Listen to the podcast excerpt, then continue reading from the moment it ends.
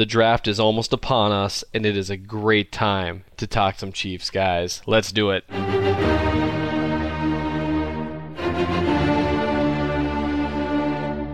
Welcome to the Chief of the North podcast, the land of 10,000 takes. I'm your host, Minnesota Chiefs fan, or Seth Kaiser, and I apologize. We are a day late and a dollar short. Um, I had some technological issues. I'm actually on the road this week. It's a whole long sob story that you don't need to hear, but I am sorry. But now we are getting stuff done. We are recording the Chief of the North, and hopefully. I make it up to you by answering many mailbag questions. Um, this is just, it's an exciting week. It's draft time. We're all just bursting with curiosity. I cannot wait to have some guys whose film I'll take a look at as soon as the Chiefs draft them. Um, even though I'm sure Kent Swanson has probably already done some kind of write up on them well, you know, I'm still going to have to anyway. That's just how I work. I can't accept someone else's review of a player. I always have to look for myself. And so it's the week of the draft. I, this is just exciting. It's an exciting time. And um, if you are really a draft nick and you want more in-depth coverage than what I can provide, because I'm not a great draft guy, I'm a Chiefs guy. I I don't study all the prospects and all that stuff. Check out Kent Swanson's podcast, the the Arrowhead Pride uh, draft podcast, whatever it is they call it. Um, they do great work over there, and I think they're having a couple of them this week actually. And so you would be doing very well to check those out. Um, Kent again, he and Jake do a great job. They study everyone. It's a little absurd. Makes me kind of sad for them actually that they have that much spare time, but that's okay. You know, I'm actually kind of mad at Kent right now, but that's a, a whole a whole nother ball of wax that we don't need to get into. Um, well, not really mad, but you know, pretend beef mad. You know, that's that's what we've we've become on Arrowhead Pride these days. We have pretend beefs. Anyway, um, this episode of the Chief in the North, we got a few things I want to cover. I want to talk a little bit about Steven Nelson's film. Did a film review on him uh, that I want to just talk about the results a little bit. Uh, I also want to talk about the draft, obviously, because it's draft week. I want to kind of talk about what I would do if I were Brett Veach in general terms, not in really specific terms, and we'll get into that in a little bit. And then I want to take on as many mailbag questions as possible. So, with all that said, let's dive right in. So, earlier this week, I decided to take a look at uh, a bunch of Steven Nelson's games from last year. The reason for that being, based on what we're seeing right now, it looks like the coaches are really counting on Steven Nelson to play a pretty large role in the defense last year, this next year. So I took a look at his snaps to try to figure out what we could expect and just kind of you know get an overall gauge on him. And you can find that article on Arrowhead Pride. And here's the long and short of it: um, his loss percentage as a corner, and as you know, I, I chart every coverage and I you know look at wins, losses, and neutrals. Um, his loss percentage was at 21.9%, which is a very acceptable number for a corner. His win percentage was 32.2%. Um, again, perfectly acceptable. Nowhere near Kendall Fuller's numbers, but again, I don't expect him to play as well as Kendall Fuller. What I found watching Nelson's tape, for one thing, after he got three or four, maybe even five games underneath his belt. He really started to play a lot better last season, and it showed in the overall results that the defense had. Him playing better and Darrelle Revis coming on board and providing at least competent coverage was a big swing for the Chiefs' defense last year. Um, the pass defense was significantly better down the stretch because of those two things, and Steven Nelson was a big part of it. Um, his best game of the year was that second game against Oakland where Marcus Peters was suspended and everyone thought we were completely hosed because, you know, they had just gotten thrown on all day by the Jets and everyone thought it was going to be terrible. They were going to give up 50 points to the Raiders because they gave up a ton of points to them the previous game. But lo and behold, the defense actually showed up and played a great game. And Steven Nelson was a huge part of that. He forced a fumble, he had a few stuffs, he had great coverage all day in the slot. He did a really, really nice job. One thing to note about Nelson that I found is he didn't lose his starting job to, to Darrelle Revis, he actually was on the field nearly 100% of the snaps every game down the stretch. He started opposite Marcus Peters, and then on nickel sets, he slid inside when, Darrelle Revis came in. And so uh, watching Nelson, he's an interesting guy. He's got good footwork. He's got some flexibility. He got a little bit of quickness. He's feisty. He's willing to play physical. Um, he's he's a decent corner. I liked what I saw out of him by and large in coverage. However, he's got a ceiling. He doesn't have great recovery speed or even good recovery speed. So if he's beat, he's in trouble. Um, also, he didn't look particularly strong at the catch point to me, and his hips aren't quite as flexible as I'd like. Overall, it's hard for me to think he's going to progress a whole lot beyond what I saw from last year, where he was competent but that was it. He wasn't great. Uh, he wasn't very good. Like you know, he was he was competent. He was decent. He was solid. Um, now you can do a lot worse than that at the corner position, but you can do better too.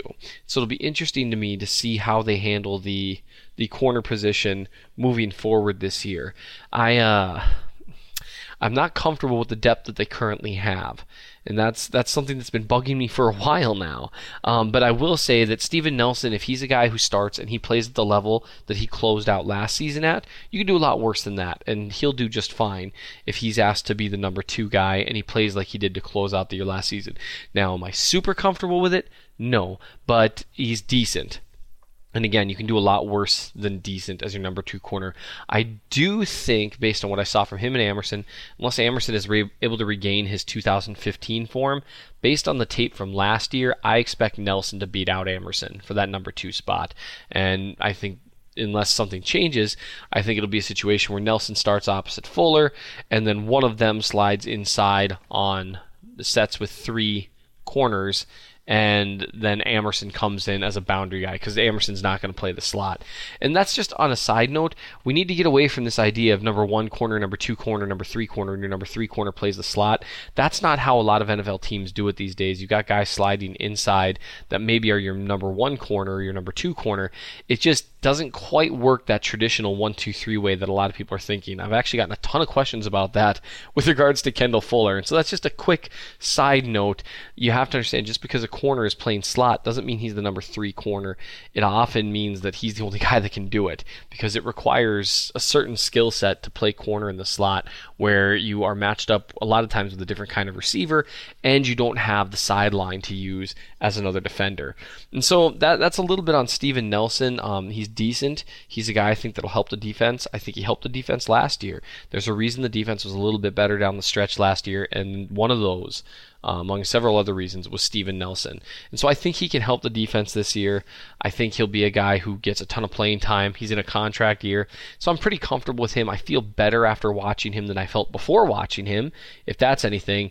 But I'm still hesitant about the defense as a whole. And that's where I want to shift gears and start talking about the draft a little bit.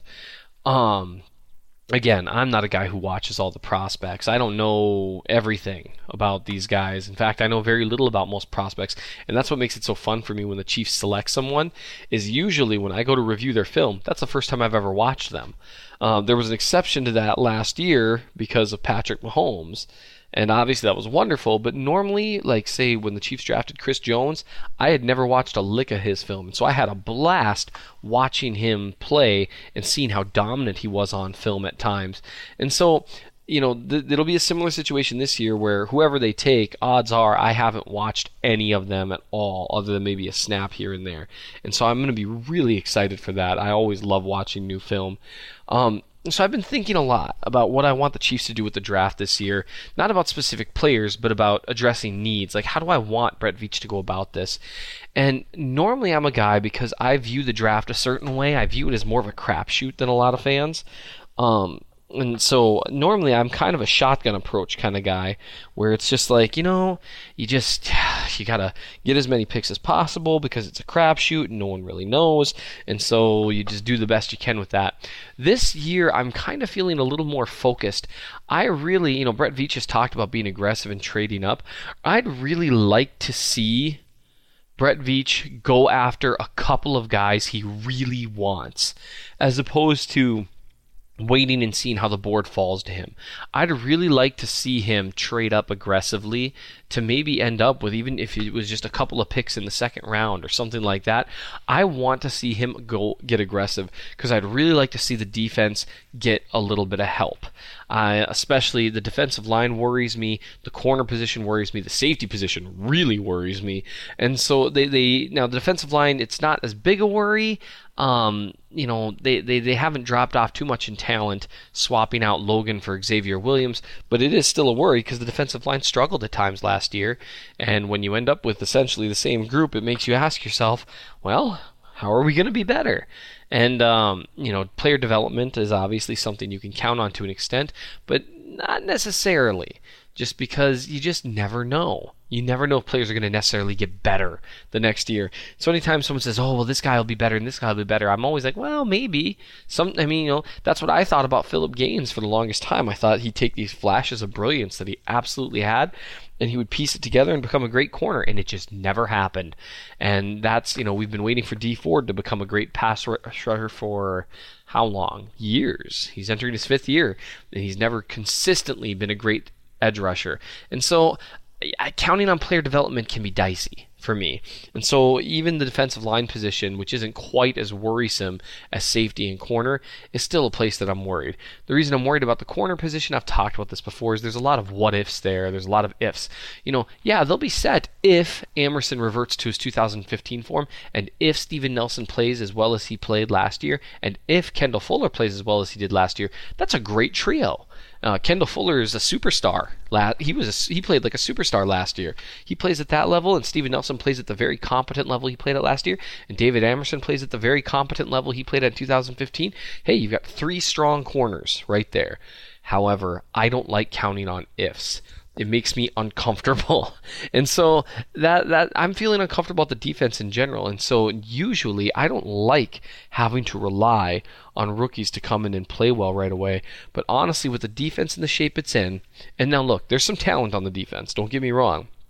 You've got Chris Jones, you've got Reggie Ragland, you've got Anthony Hitchens, you've got Justin Houston, you've got Eric Berry, you've got Kendall Fuller. You have talent on the defense. Steven Nelson is competent. You've got some talent, but they need to fill in another really three or four spots with more talent would be my preference.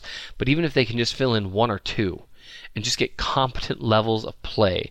And again, the corner and the safety positions are where I'm really, really worried right now. Sure, maybe Murray will bounce back next year. Maybe Danny Sorensen will bounce back next year. But I hate counting on that kind of thing. So for me, if I were Brett Veach, what I would do is I would aggressively pursue guys that I think I can plug and play right away, whether that's a corner, a safety, or defensive lineman. I would actually prefer to see this be a draft where rather than looking at developmental guys, they look for guys that can contribute right away and they try to focus on maybe two or three guys they really like instead of seven or eight guys that they like okay. I want them to go up and get their guys this year, and I want it to be you know entirely defense. Really, I'm not worried about the offense one bit. I'm really not. The only exception I would make with the offense would be if one of the really good guards dropped. I wouldn't hate that. You know, like if Will Hernandez drops to the second round, it'd be hard to say no to that because that dude brings a mean streak and would really help the line out. And so if something like that happened, I wouldn't be upset at all. Plus, it would be a cost saving move for the offensive line down the road. But other than that, I really want them to focus on defense. Now, we'll see. You know, odds are, I've had someone say, well, I look forward to them picking a tight end, you know, and who knows, maybe they will. Um, but for me, if it were if I were Brett Veach, what I would do is aggressively pursue trade ups to try to get two or three of my guys on defense, um, preferably a corner, a safety, and a defensive lineman. Just aggressively pursue guys that you think can help right away.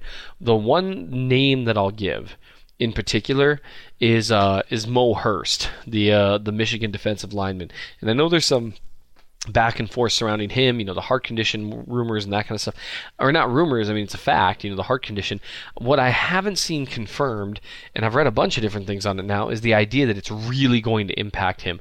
I feel like this might be one of those situations where teams are, they see a medical red flag, they freak out, they take a guy off their board, and that's it.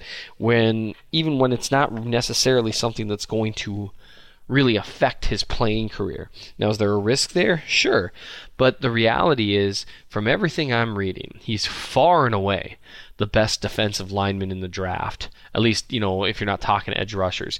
Far and away the best, far and away the best at generating pressure on quarterbacks, at shooting gaps, and helping against the run game. And I've looked at a little bit of his tape, not too much, but a little, and I like what I see.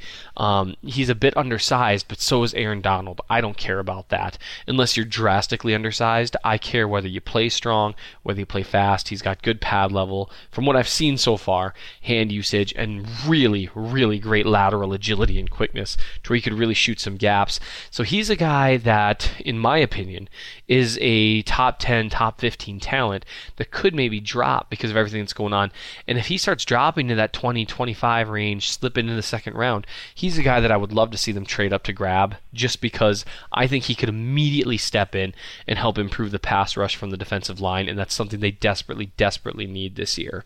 So that's uh, that's what I would do if I were uh, if I were Brett Veach. I would uh, I would try to be very aggressive, get a couple of difference makers on defense, and not try to do a scatter shot approach, but instead be more like a uh, you know the sniper approach. Get one or two targets that you really really are sure of, and so we'll see how it plays out. You know, again, that's a very general plan, but you know, hey, last year I said if I were John Dorsey, I'd trade up and draft Patrick Mahomes. So I've already done a specific one. So this year is a little more general. We'll see what they do regarding Hurst or any other player like that. I'm just excited to see uber aggressive aggressive Brett Veach handle a draft. It should be fun.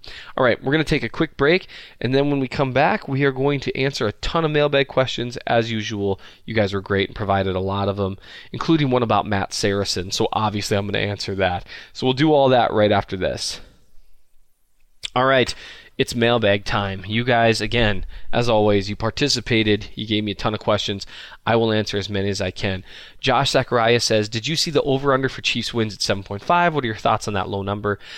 Um, I answered on Twitter, but I'll just say it here. I I'm not even sure what site that was, but uh, I would just say that there are a lot of people that are buying into the idea the offense will take a step back with Patrick Mahomes at the helm, you know, inexperienced quarterback, et cetera, et cetera.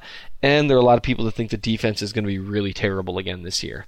I have no idea whether the defense will be really terrible again, but it would surprise me if the offense took a significant step back. And so I, I, I just think that's why people are lowering it.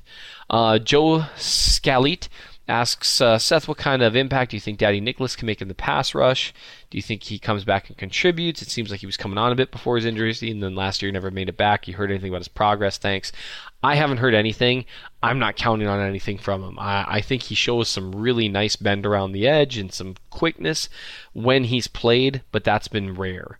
And so we'll see. But, you know, again, counting on guys who have never done anything is not something I'm as comfortable with as I used to be. I've just been burned too many times at this point. That would be great, but I just don't see it. Um, sign Eric Reed asks me, with the Chiefs having needed a cornerback, do you think their plan is to move Tyreek to corner? Um, no, I don't. That uh, that would be insane. All due respect.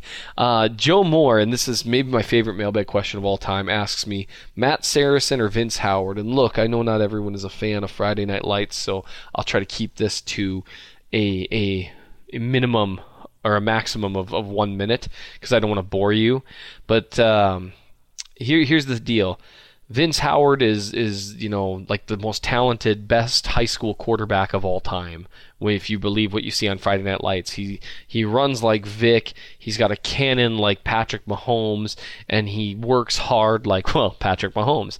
And I mean, he just is a great, great, great player. Matt Saracen, on the other hand, is a guy who just isn't nearly as talented, but yet somehow still manages to win a ton of games and it's just never, ever, ever, ever, ever, ever out of any game. And so here's the problem. To pick Vince Howard, I have to pick against Matt Saracen. And so I find myself at a bit of a crossroads here because I vowed once I would never, ever, ever pick against Matt Saracen because, and fans of the show would know this, he's always got one more. So I, I this is this is the Sophie's choice dilemma for me. And so here's what I would say: if I were to pick a quarterback to win one game, I think I really think I'd pick Matt Saracen. I know I'm an idiot. I know I am. I know I'd regret it. If I were to pick a quarterback to build a dynasty around, I'd pick Vince Howard. Again, I'm insane. Um, I had a bunch of people ask me about the defense, um, including one who said very bluntly, you know, I'm trying to find it here. Last year you said the defense would be good and they were terrible. This year you are saying they could be better or they should be better. Why? Well, they should be better because they've gained talent and haven't lost as much talent as they've gained. That would be the short end of it. Um, getting Eric Berry and Dee Ford back, and getting Kendall Fuller, and getting Anthony Hitchens and Xavier Williams is a lot more talent coming in than left with Marcus Peters and Bennie Logan. So that would be the short answer. Um, as far as the first part goes, yeah, I thought the defense would be better than they were last year, and I was wrong. Um, I didn't anticipate DJ taking such a massive step backward. I didn't anticipate Eric Berry getting hurt. I didn't anticipate Dee Ford getting hurt. Now, injuries happen. Unfortunately, the injuries were very specifically tailored to kind of really mess with the Chiefs. They, they couldn't afford to lose any pass rushers, and they lost a pass rusher. Uh, they couldn't afford to lose Eric Berry, and they lost Eric Berry. And then, of course, Hali never stepped up. Uh, he just didn't have anything left. And DJ took a huge step backwards, and Ragland wasn't ready to really make an impact till midway through the season. So they were way worse than I expected last year. I'm I'm thinking things will bounce out a little bit this year. Bob Sutton has only had one bad defense during his entire tenure in Kansas City. Now he's had one kind of average defense if you go by DVOA, and he's had multiple good defenses. I don't expect him to have a horrible defense two years in a row. So that's why I expect them to be better, is because they they gained more talent than they lost. Um, and so I was asked. Uh, Um, hey Seth, do you think Sammy Watkins, aka Lizard King, has a point when he asks how Reid will get the ball to everyone? Kelce Hunt, Hill, and himself. Nah, I don't think it's going to be a big issue. I think uh, Patty Mahomes seems like a guy that can really handle that kind of thing, letting guys know when they're going to get their touches, that kind of stuff. It's all about communication in those situations, as long as no one's trying to be too awfully selfish. Kelce's already a superstar; he'll get his. Tyreek Hill has already seen that he'll get his in that offense, and so I really don't see it as being too much of an issue. Plus, the better your offense is, the more opportunities everyone should get because you'll have fewer three and outs, etc. So I think they'll be able to spread the ball around enough. Um, Brian Gradwell asks if I haven't been saying people's names. I'm sorry. I'm just trying to roll through as fast as possible. He says Leon McQuay looked good in his limited action against the Broncos before he got injured. Have you reviewed his film? What are your thoughts on him? I haven't reviewed my uh, his film, but I did notice him. He he popped off the uh, screen a little bit when, during the Broncos game. I noticed that. Um, I, I, just I noticed that he seems to move to the ball very quickly. My understanding is that they're kind of high on him, so we'll see. Again, I, like much like with Dadi Nicolas, I don't like counting on people that haven't done anything. So you know, we'll we'll see what happens. But I did think he popped off the screen a little bit, so hopefully he's healthy. Um, Jared Polifka says, "Is Pat Mahomes going to win 85 or 90 percent of his career starts? Please help. My hype train is going off the rails." Um, I don't think any quarterback ever has won that many of their career starts, so maybe that might be a tad excessive. But I will take this opportunity to say that Mahomes seems to be doing everything we hoped he'd be doing. He, uh, you know, he got a group text together with each of the position groups, made sure everyone made it out there and coordinated it, threw guys the ball, um, took charge in that respect. Uh, Travis Kelce mentioned when he was interviewed later on that uh, Mahomes doesn't have any problem taking leadership during those times. Those were the big things that I was worried about this offseason, him kind of taking over a locker room that has been Alex Smith's for a while. I mean, and Andy Reid has said some really great stuff about what he's done in the film room. And so it's uh it's tough to not get hyped about someone who seems like he's being dropped in a perfect situation and seems like he's doing absolutely everything right. Um, you know, everyone knew he had the talent, but now we're hearing all these things about him being willing to learn, et cetera, et cetera, and now him taking charge. It just all feels too good to be true. And I think as Chiefs fans, we're kind of waiting for the other shoe to drop. I don't know if it's going to drop in this case. I really don't. The franchise QB asks, have you ever have you noticed Broncos fans are extra sensitive these days? For the first time ever, maybe it's because the Chiefs have a franchise QB and they don't.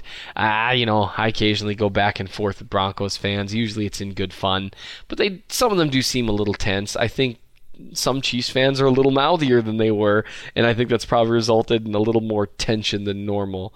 So um, you know, maybe they're a little tense, but again, you know, if, if your hope for the future were Case Keenum, you'd probably be irritated too.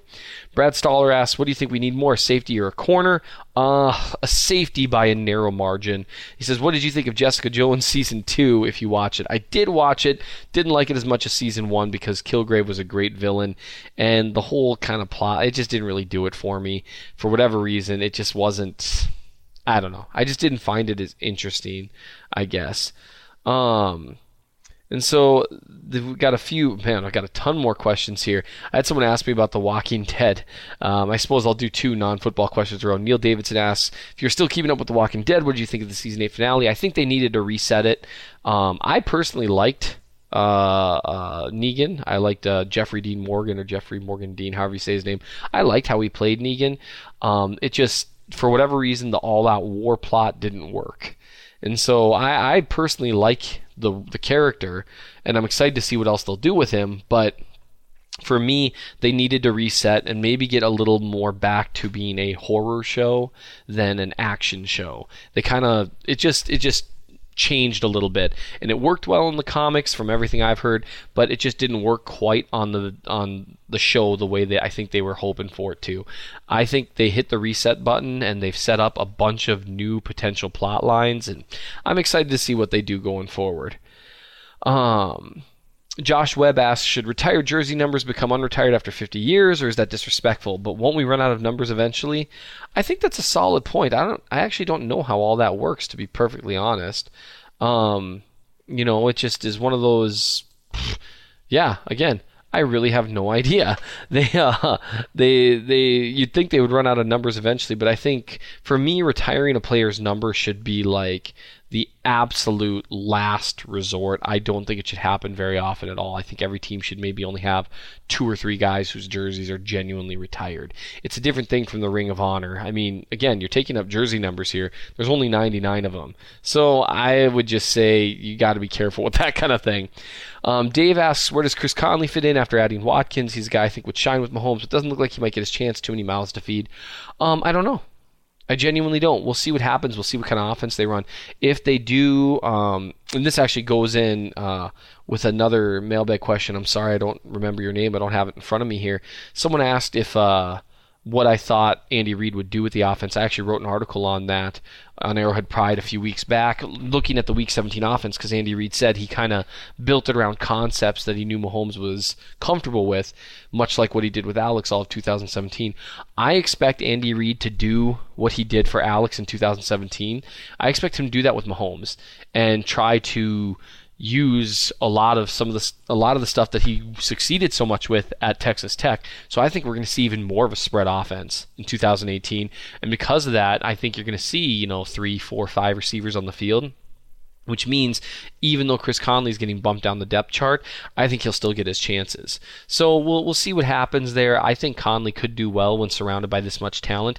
He's a guy who knows the offense, he knows the routes, he's got reliable hands, and so I think he'll I think he'll do all right. I really think this offense could be crazy absolutely crazy. Uh, Seth asks, "What's the beef with you and TJ about? How did that get started?"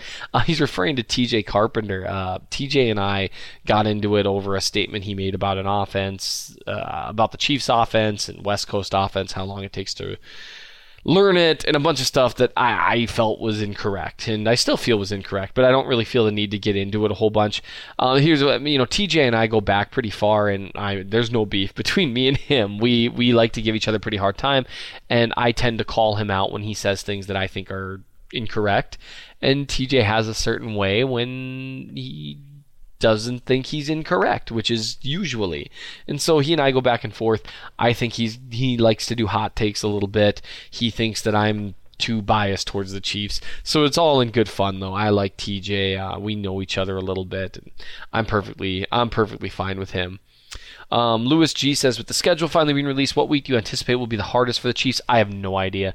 I will just tell you, any kind of real gauge you're trying to get on the season at this point, you just can't. You just can't. There's too many variables. You know what I mean? You just never know what will happen before the season starts, and you never know what teams will take a step forward, what teams will take a step back. Um, it just isn't. Uh, it just isn't something that you can really look at. Um, we got time for just a couple more. Uh, Robert Chestnut asks, "Why weren't you invited to the pre-draft dinner?" That was a, a meeting between Pete and Kent Swanson and Joel Thorman, and uh, I, I know it was very hurtful. I was disincluded. You know, just because I live nine hours away doesn't mean that I don't want to be invited to stuff. It's very sad, very hurtful. But you know, I, I think they're definitely being. Uh, geography-ists, I think is the correct word. I'm being discriminated against because I live out of town. It's just terrible. Um, a couple more questions here. Some of them might even be about football, but not this one. Mark Forrest asks, "What music do you like?" Or Mark Forrest, I'm sorry. What music do I like? Um, honestly, I, I listen to a bunch of gospel music, and so whatever's on the Christian radio, I'm pretty boring that way. Um, my favorite song right now is uh, "Rock of Ages," which is uh, an old hymnal. I again, I'm not a music buff. I, I just listen to what I listen to, and so unfortunately, it's not all that exciting. Um, We've got time for just a couple more. Draft question. Adam Real asked. Draft question. Let's say Dorsey called up Veach and offered up the first and the fourth pick for Mahomes. If you were Veach, would you take it? Blasphemy, I say. And if you he did take it, who would you want? I would not take that from Mahomes. The reason for that being, I think Mahomes will be better than any of the quarterbacks in this draft. And so if you and if you take one the quarter if you if you take that trade, you have to draft a quarterback with one of those picks, right? And so then you you've got a new quarterback that doesn't have any time in the system, whereas Mahomes might be ready to take over now. And so you're what you're really essentially you're swapping a quarterback, and you got to take him with the first pick to make sure you get your guy. You're you're you're, you're getting a number four overall pick, and I think Mahomes is worth more than that. I really think he's going to be a very very very good one. Um, Joshua Neely says, let's say, God forbid, Mahomes goes down with injury for the majority of the season. What's the best we can realistically hope for for the 2018 season? I would say eight and eight, nine and seven. I think it's a really strong roster, and I trust Andy Reid's ability to build an offense. But I think it would be real trouble. Um, Mike Baker asked two questions. Have you heard anything about KC interest in Breeland? If not, why not? And why not sign Galette, or uh, I can't remember how to pronounce his name correctly, for a vet presence? Uh, that's Junior. He's he plays for the Redskins. I actually had a good conversation with him a couple months back and wrote about it. Um, I don't know. The Chiefs have been quiet on the free agency front for the most part, other than kind of lower end signings for a few weeks. I think they're waiting until after the draft. I really would love to see them. There are still some good free agents out there, and I would love to see them after the draft pick up another guy or two. Um, got time for I think two more. How uh, Frankie Lucasi asks, "How upset would you be if the Chiefs take an offensive weapon, tight end, wide receiver, etc., with their first pick?" I'd be kind of upset, but I've learned to not freak out about off-season moves until I see what the product on the field looks like. Um, that's you know until you see what it looks like on the field there's really no reason to get irked. And that's the way i've always felt. And i think that's a mistake we make a lot in the offseason. Like oh this is going to be trouble blah blah blah blah well the problem is we don't know. We have no idea. And so again there's just no point getting upset until you see what it looks like on the field. Because let's say you know maybe i maybe they go all offense in the draft and i just freak out oh the defense isn't good enough and all this. And then it turns out you know you know, Amerson and Nelson both do really well, and Barry is healthy and back, and, and Hitchens and Ragland just crush it, and Jones takes a step forward to being a superstar, and, and Nacho takes a step forward, and Williams is really good. You know what I mean? And suddenly the defense is like a top 10 unit, and now the offense is like, you know, averaging 40 a game. I'd feel pretty stupid for getting upset during the offseason. On the flip side, sometimes we freak out about, oh, this signing is going to be so great. You know, like when Eric Winston signed his right tackle and it didn't move the needle at all. So, really, until you can see the product on the field, I'll react. But on the inside, I know until I see what it looks like there's really no need to flip out. I think that's a good place to end for the day. I'm excited for the draft. The next time we talk, hopefully, I'll have some new prospects, not prospects, but new Chiefs to talk about, and it's going to be an exciting time. I just, I, every week that goes by is another week closer to the season that I am most excited about for any season since I really started paying attention as a Chiefs fan. I'm so excited to see what happens in 2018. I appreciate you guys listening make sure to check out Kent Swanson's stuff, the Arrowhead Pride Draft Show, and everything they're doing with that. It really is good stuff. Uh, thanks for you know reviewing and rating and subscribing all that stuff. We're on Google Play, we're on iTunes, we're in a few other places too. It really does make a difference, and I appreciate that. As always, you guys are great. I appreciate you guys allowing me to be part of your your weekly routine and uh, talking Chiefs with you. It's just it's one of the great privileges of my life. So thank you for listening. This has been the Chief of the North with Minnesota Chiefs fan. I will talk to you guys next week.